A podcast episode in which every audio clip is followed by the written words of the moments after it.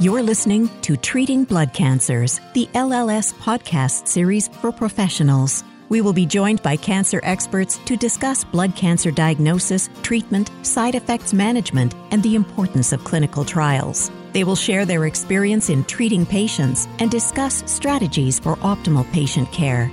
Let's get the conversation started. Welcome to Treating Blood Cancers, an LLS podcast series for professionals. I'm Dr. Ken Miller. I'm a medical oncologist and an LLS volunteer. And I want to thank all of you so much for joining us for this episode. During the last few months, during the COVID pandemic, our patients have typically either self-isolated themselves from others and sometimes as inpatients, they really have not been allowed to have family and caregivers as visitors. So this is a particularly good time to talk about caregivers and family and cancer care.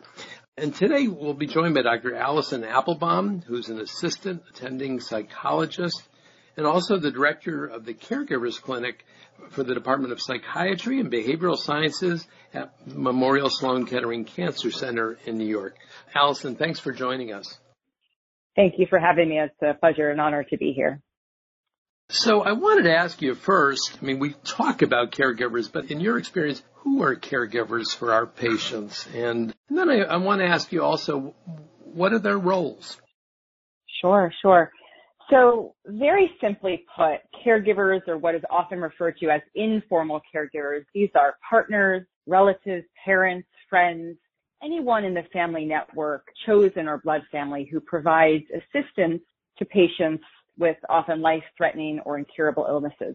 This assistance is in pretty much every domain from the physical and emotional to financial and otherwise.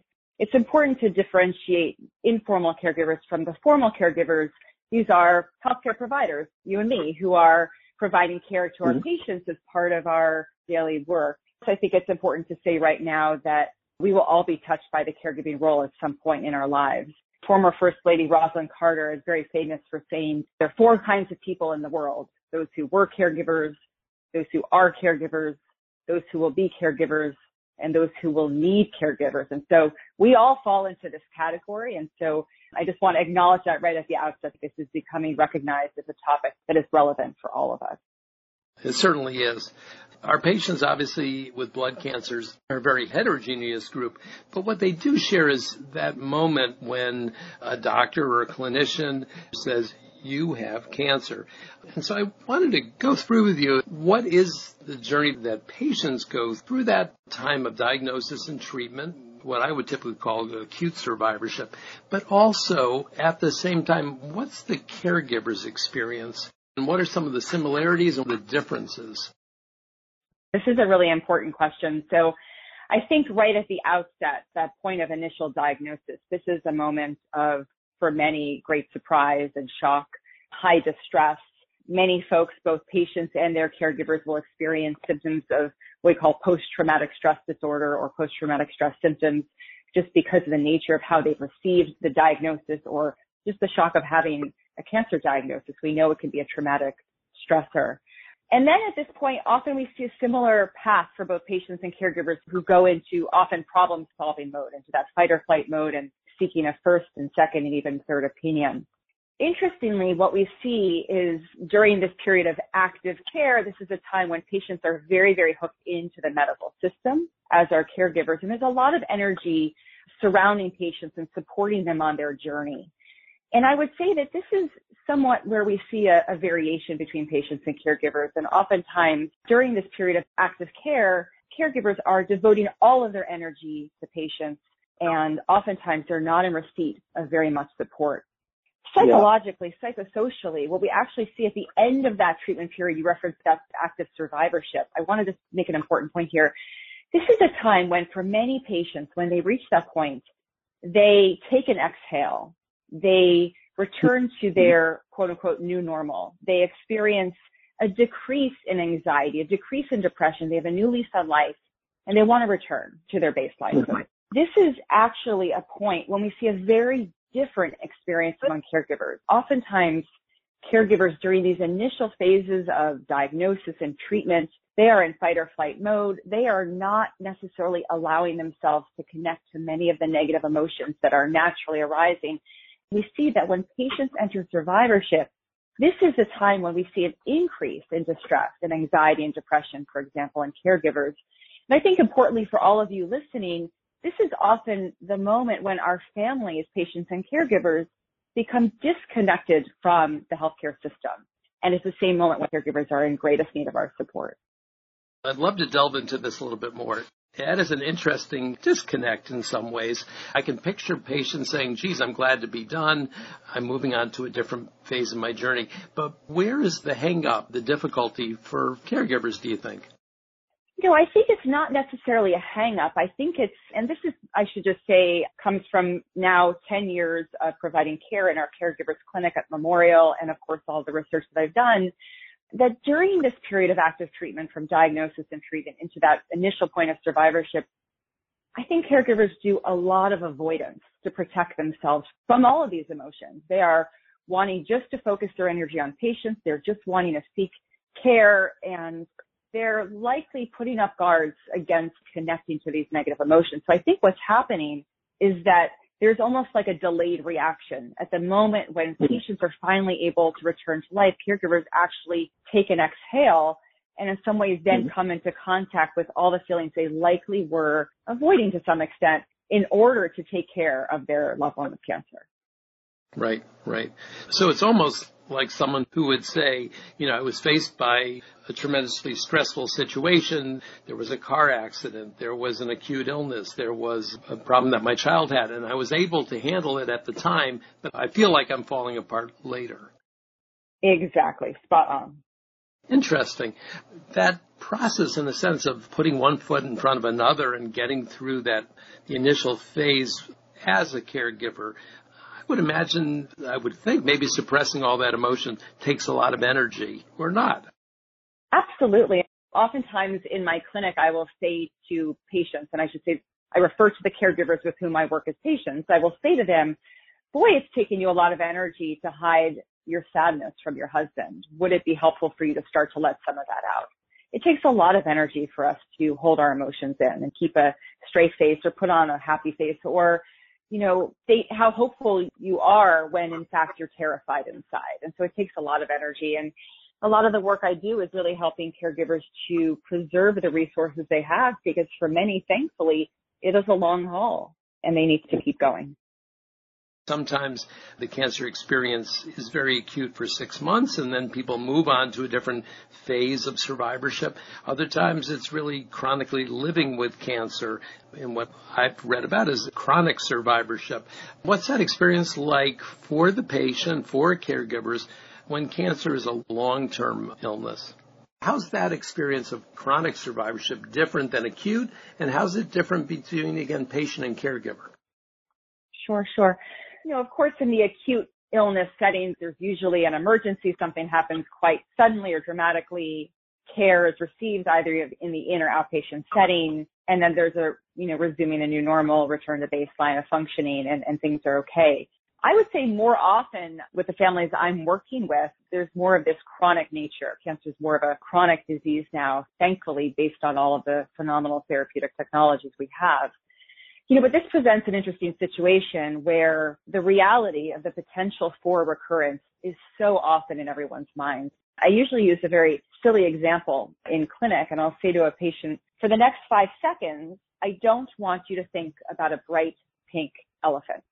And I'll wait for five seconds. And the reality is that when we tell ourselves to not think about a bright pink elephant, that bright pink elephant comes at us full force. And I use sure. this example because to characterize the experience of both patients and caregivers to answer your question, Ken, are actually quite similar here in terms of fear of recurrence. That pink elephant is always around. And so I think that yeah. the key challenge for both patients and caregivers in the setting of chronic illness is how to sit with uncertainty. How do you connect and reconnect to life in a meaningful way while knowing that there's a possibility of a recurrence. And so I would say that the key challenge for both patients and caregivers is that sitting with uncertainty, that fear of recurrence, which we know is prominent in both patients and caregivers alike.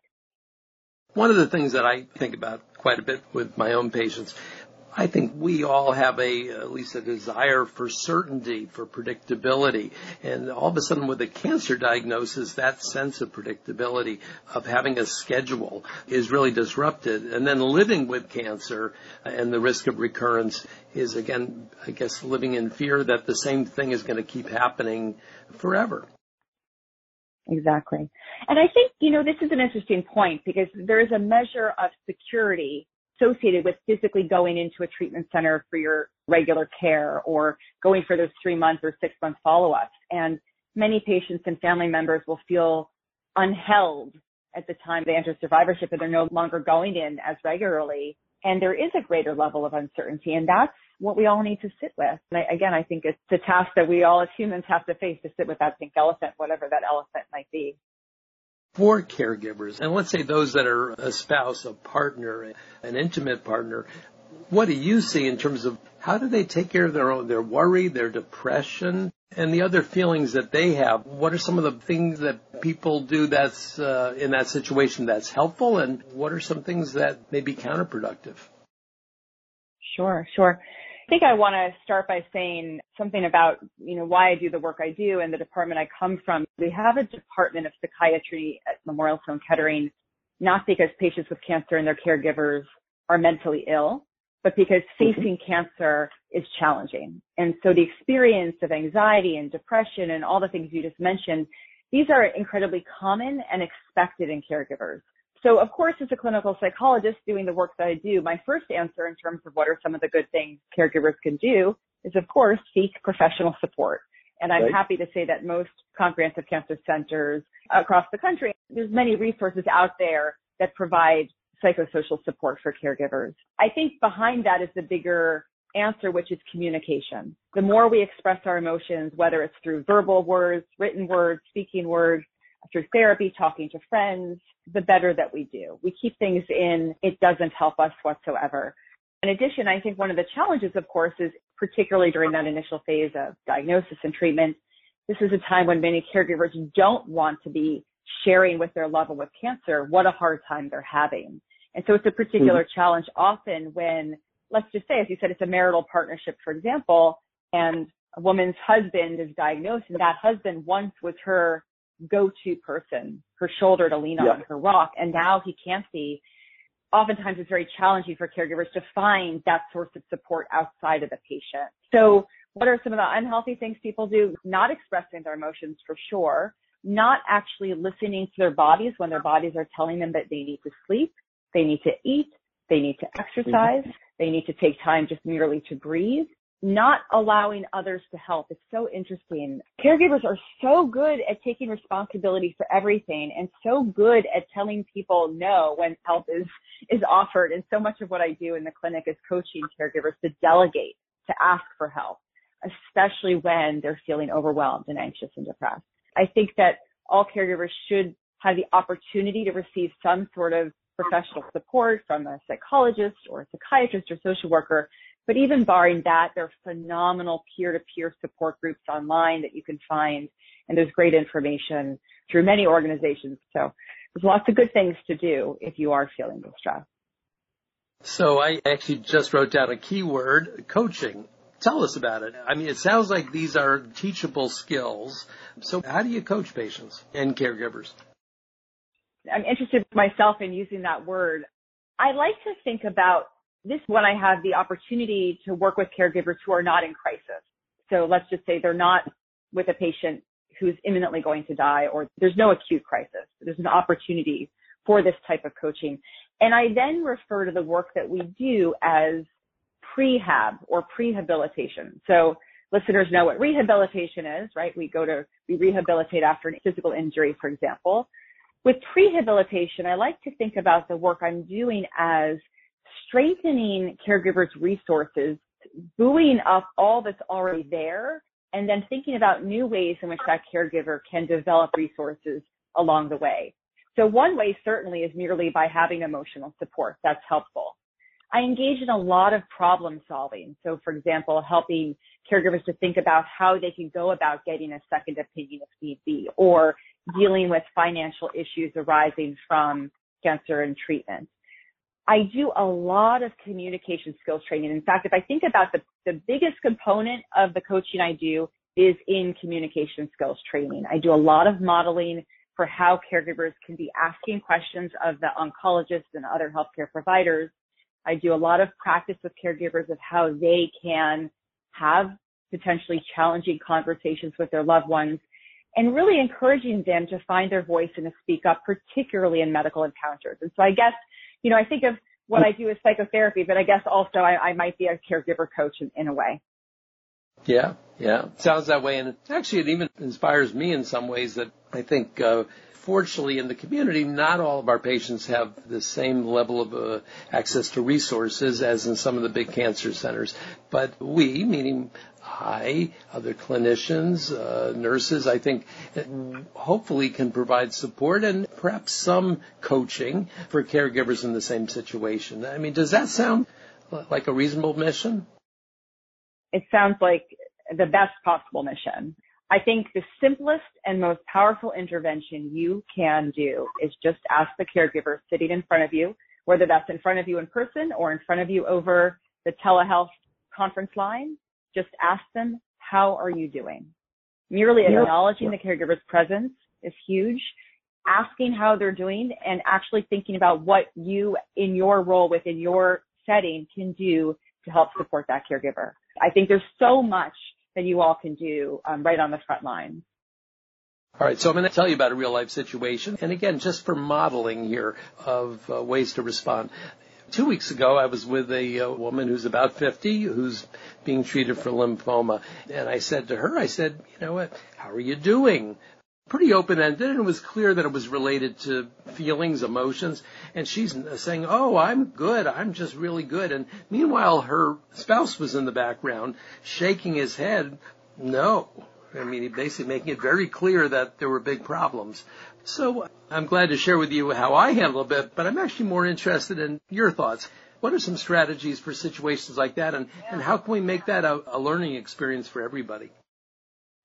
Sure. So one thing I would do in that situation, the way that you described it, I'm visualizing the, the, the caregiver sort of in the background behind the patient.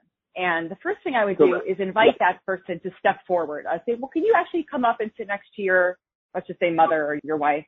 You sit right next to her? Right. And so bring the patient and caregiver to the same physical location. So they're actually literally on the same page.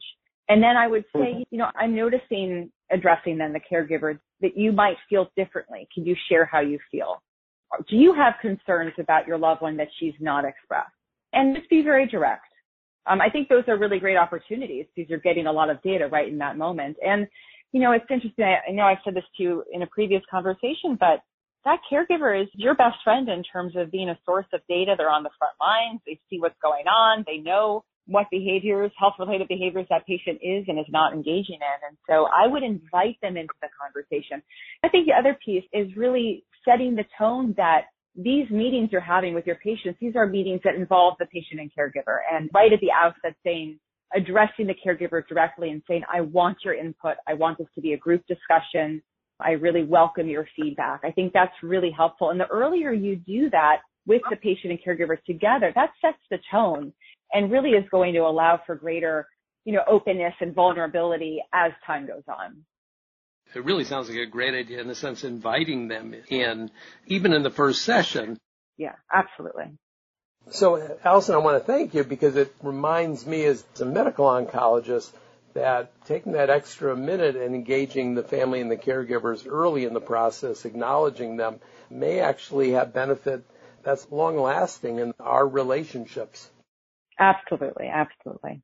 I'm going to change the topic a little bit, but um, I also wanted to ask you about sexuality and intimacy. You know, it's a big part of life for many people uh, throughout their, their lifetime. What happens to intimacy and sexuality for caregivers and for patients who, again, are in an intimate uh, relationship?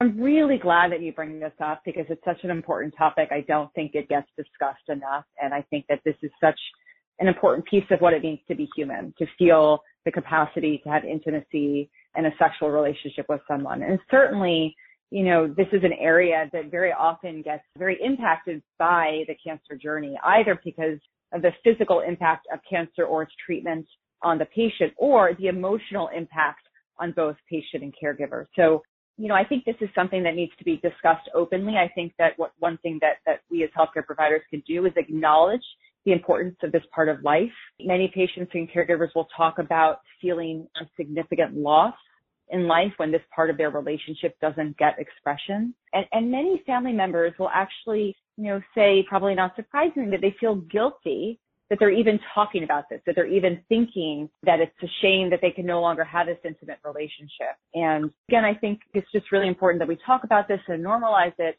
And just because one is experiencing cancer in themselves or their loved one is experiencing cancer doesn't mean that this part of life necessarily needs to go away. Though, of course, oftentimes there's adjustments that need to be made. Uh, you know, when you ask the question, what came to mind is a beautiful session I had done early on at Memorial, and this was with a caregiver and his partner transitioned to hospice care. They, he was at end of life.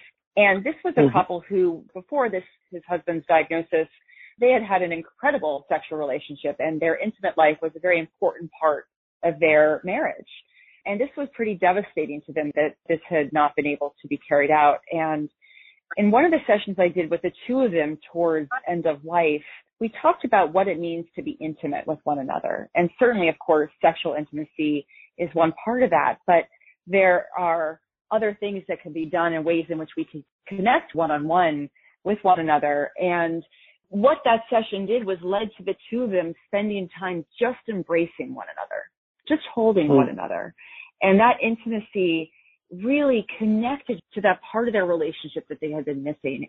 It's great to be able to have full sexual experiences and yet the idea of intimacy is so much bigger. And so just merely holding one's hand, hugging someone, touching someone, rubbing someone, these things can still mm-hmm. be done independent of cancer and its treatment. So really thinking not just about the importance of acknowledging this part of being human, but then thinking about really what it means to have intimacy.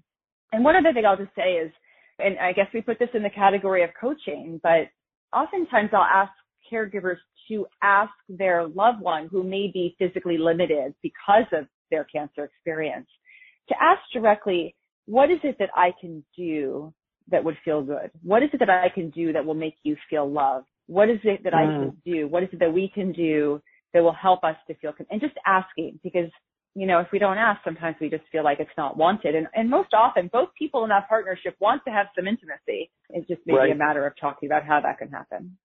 Well, I have to say this has obviously been a very challenging uh, few months in terms of COVID and its effect on caring for people with cancer and, and just life in general. So what have been your observations about how the COVID pandemic has affected cancer care and again the role of caregivers? Sure. I'm going to start with caregivers just because that's my area of expertise. So of course the entire setting of cancer care has shifted. I really feel like never has the critical role played by caregivers been more evident than it is now in our COVID-19 pandemic, just because of the fact that, you know, all of us, we are maintaining social isolation and care is happening at home. You know, it's very clear that as the devastating impact of the pandemic emerges, so too do we see all of the responsibilities that are on caregivers social distancing is obviously important, but it has some unintended negative consequences for caregivers. Historically, caregivers have been able to rely on home health aides and visiting nurses to assist with care. That's no longer the case. Historically, perhaps there were care networks, multiple family members involved in care. That's no longer the case. And many mm-hmm. caregivers on the other side of that are providing care from a distance. So certainly the responsibilities have increased. And there's a slight shift right now, but in most medical centers, if patients have to be admitted, you know, caregivers are not able to go be by their side. And that separation is just an incredibly distressing experience, both for patients and for caregivers. The setting is really forcing all patients and families facing cancer to engage in really difficult conversations that I think we all need to be engaging in anyway about the future, about advanced care planning, about all the what ifs that could hmm. happen if treatment doesn't go well or if one were to contract COVID. We are all providing care, or many of us are providing care over telehealth modalities. I and colleagues right. at Memorial, we are seeing patients over telepsychiatry. And mm-hmm. while that poses certain challenges, you know, at the same time, it's a wonderful thing to be able to provide care at a distance. And I think it's going to allow us to reach a greater number of patients and caregivers who historically may not have been able to come in physically to our treatment centers for care, but now we can reach them at the, you know, the press of a button. So a lot has been changing. It's a nice opportunity to look at what are some of the changes during COVID that, in fact, maybe we can adopt and adapt for the future in terms of extending the services outside the walls of our own institutions. Absolutely. It's an opportunity. At the ASCO meeting this past year, there were several abstracts and presentations on the whole topic of teaching uh, communication skills, training caregivers and patients in terms of communication. Do, again, do you find these are teachable skills? What advice would you give oncology clinicians in that regard in terms of how to share this with patients? I 100% believe that these are all teachable skills. I think communication skills are skills that we all can learn, we all can teach.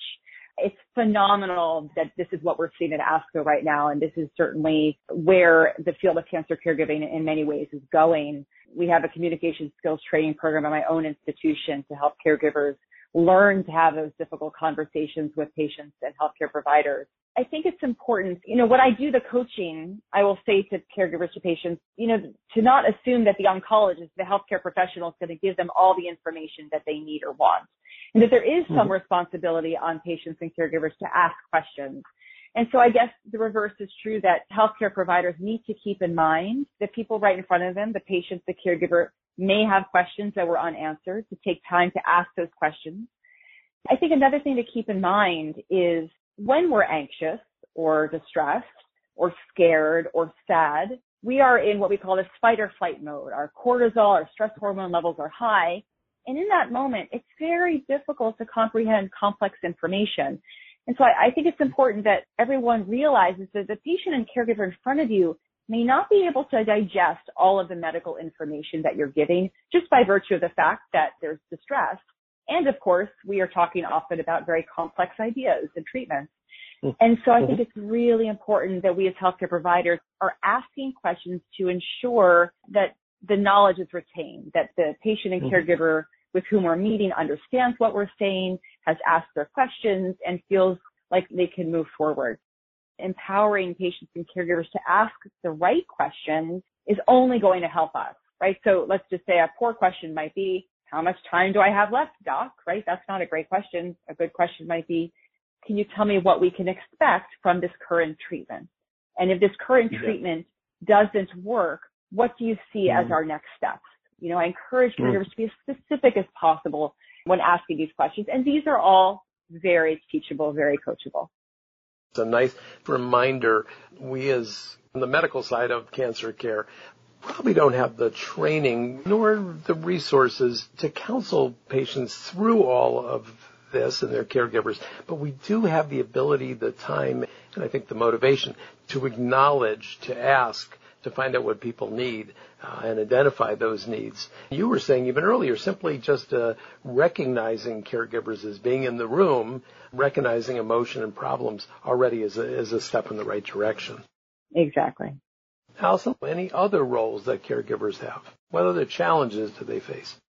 Sure. You know, it's so interesting. When people ask me what caregivers do, I often take a deep breath and I say the question really should be what don't they do? Because caregivers mm-hmm. just basically do everything. You know, they're providing what we call instrumental support. So that's help with activities of daily living, helping patients to take their medications, to get dressed, to get to doctor's appointments and all of that. And they're also providing emotional support. And again, oftentimes this is at a moment when their caregivers are no longer in receipt of emotional support from the patient. You know, caregiving is a full-time job. On mm-hmm. average, mm-hmm. this is a recent study from this, well, this was 2015, so a little less recent now. We found that caregivers provided care for 8.3 hours a day for 13.7 months. That is a full-time job, wow. oftentimes conducted in addition to full-time paid employment, childcare, right. elder care, everything else. Caregivers are overwhelmed there's mm-hmm. oftentimes mm-hmm. just no time in the day for themselves. Yep, all true. Any other resources that you would recommend? Sure. It's interesting. One of the, I guess, silver linings of this era of COVID is that we've really seen an increase in openness to receipt of support online. So there's phenomenal resources through the LLS, online support groups and information, as well as through the American Cancer Society And I think, you know, it's important to note, and of course this is coming from someone who really enjoys doing therapy in person, but receiving support in these online groups is just as powerful as receipt of support in person. So I encourage all of you who have caregivers in your practices to refer them to these phenomenal organizations. This is Dr. Ken Miller, and first I want to thank all of you for listening to this program. I also especially want to thank Dr. Allison Applebaum, who's an assistant attending psychologist and also director of the Caregivers Clinic at the Memorial Sloan Kettering Cancer Center. Uh, Allison, this has uh, been such an enjoyable and wonderful conversation. Thank you so much for joining us. Thank you so much for having me.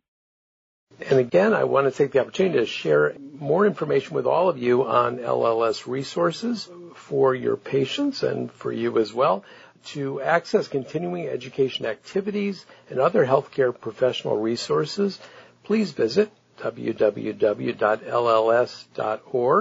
slash CE. And for any questions you have or to refer a patient for support, please contact our Information Resource Center by calling 800 955 4572.